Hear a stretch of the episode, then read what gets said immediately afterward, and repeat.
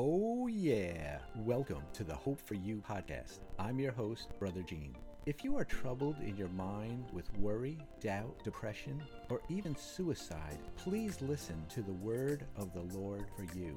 There is no greater remedy for a troubled mind than the word of God. Isaiah 26 3 You will keep in perfect peace all who trust in you, all whose thoughts are fixed on you.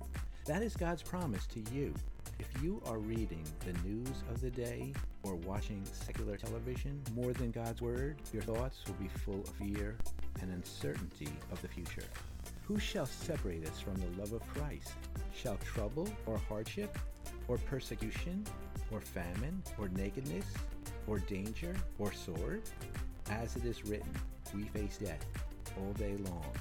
We are considered as sheep to be slaughtered. No! In all these things, we are more than conquerors through him who loved us. For I am convinced that neither death nor life, neither angels nor demons, neither, neither the present nor the future, nor any powers, neither height nor depth, nor anything else in all creation will be able to separate us from the love of God that is in Christ Jesus our Lord. Romans 8 35 to 39 child of God, you are in a war, a battle for your mind and the souls of mankind. Your adversary, the devil, walks about like a roaring lion, seeking whom he may devour. 1 Peter 5 8. The devil cannot steal your salvation, but he can steal your peace if you let him. For the weapons of our warfare are not carnal, but mighty in God for pulling down strongholds, casting down imaginations, and every high thing that exalts itself against the knowledge of God, bringing every thought into captivity to the obedience of Christ. 2 Corinthians 10 4 through 5. To illustrate, you're driving in your car and a thought comes to you. The mortgage is due this week. Suddenly, fear tries to exalt itself over your mind. Your response should be, My God will supply all my needs according to his riches and glory by Christ Jesus. Philippians 4 19. You did it before God, and you'll do it again. Perhaps you and your spouse had another argument on top of another argument, and you're doubting your relationship. That thought must be cast down. You cast it down with the word of God. What God has joined together, let no man separate. Mark 10 9. By speaking the word of God, you capture the thought and say, Thought, you obey Christ, and it will be so quiet you can hear crickets chirping. If the thought comes into your mind, such as life just isn't worth living anymore, consider the source. Thoughts like that are called flaming arrows of evil one. They are certainly evil and must be taken captive. Please read the sixth chapter of Ephesians. You will understand the shield of faith so you can extinguish these flaming thoughts. Oftentimes, God uses us in great ways, but we get bogged down in one area where we can't seem to get the victory. Perhaps with a family member or ministry partner, we need to remember the great victories at this time. The prophet Elijah expressed this with an encounter with Jezebel. Jezebel was the wife of Ahab, a king of Israel who did evil in the sight of the Lord. Well, together they did more evil in Israel than any before them. This included the sacrifice of children on the altar of Baal. Elijah arrives on the scene, the man of God appointed for this time. By the way, you have been appointed by God Himself at this time to be alive, to do a great work for Him. Let's pick it up in 1 Kings chapter 19. And Ahab told Jezebel all that Elijah had done, also how he had executed all the prophets with a sword.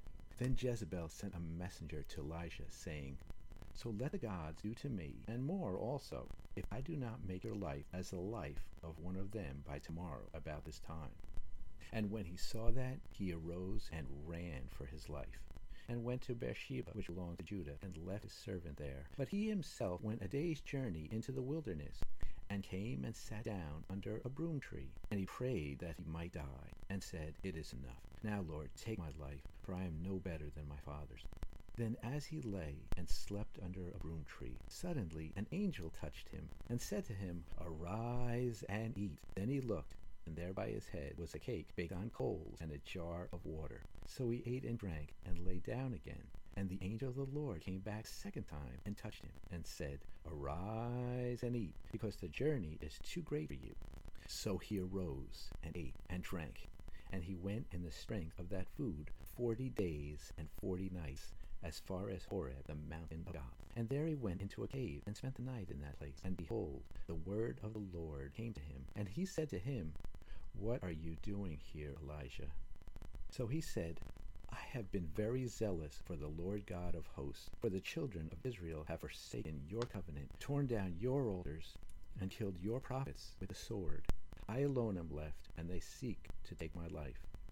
Then he said, Go out and stand on the mountain before the Lord. And behold, the Lord passed by, and a great and strong wind tore into the mountains, and broke the rock in pieces before the Lord.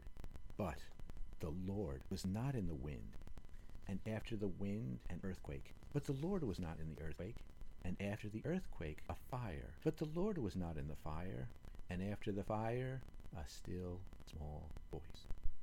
So it was, when Elijah heard it, that he wrapped his face in his mantle and went out and stood in the entrance of the cave. Suddenly a voice came to him and said, What are you doing here, Elijah?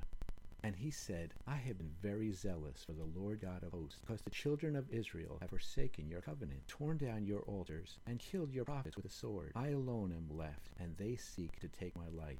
Then the Lord said to him, Go, return on your way to the wilderness of Damascus, and when you arrive, anoint Hazael as king over Syria.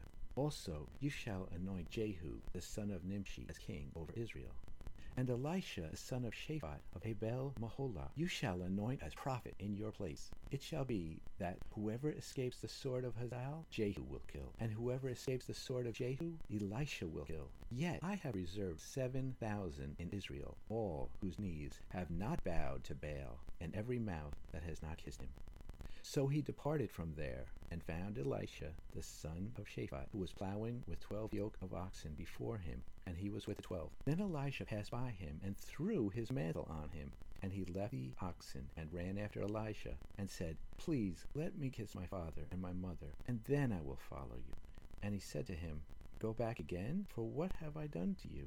So Elisha turned back from him and took a yoke of oxen and slaughtered them and boiled their flesh, using the oxen's equipment, and gave it to the people, and they ate. Then he arose and followed Elisha and became his servant. What are you doing here, Elisha, my brother, my sister? The Lord would say unto you, What are you doing here, child of God? Get out of bed, get off the couch, and continue to do the work the Lord has called you to do. Forget about the strong wind. Never mind the earthquake. Don't worry about the fire. We know they are from the evil one, Satan. The thief comes only to steal and kill and destroy. I have come that you may have life and have it to the full. John 10:10. God told Elisha, "Get busy with your call, and you won't be depressed anymore." You too, child of God, get busy serving Him and focus on others' needs, and He will take care of you. Let's pray. In Jesus' name, I command every foul spirit that is trying to exalt itself in my brother, my sister's life, and command it to go now in Jesus' name. Be free now in Jesus' name. Go out today and be a blessing to someone. Thank you for listening to the Hope for You podcast. This is your host, Brother Gene, saying there is hope for you.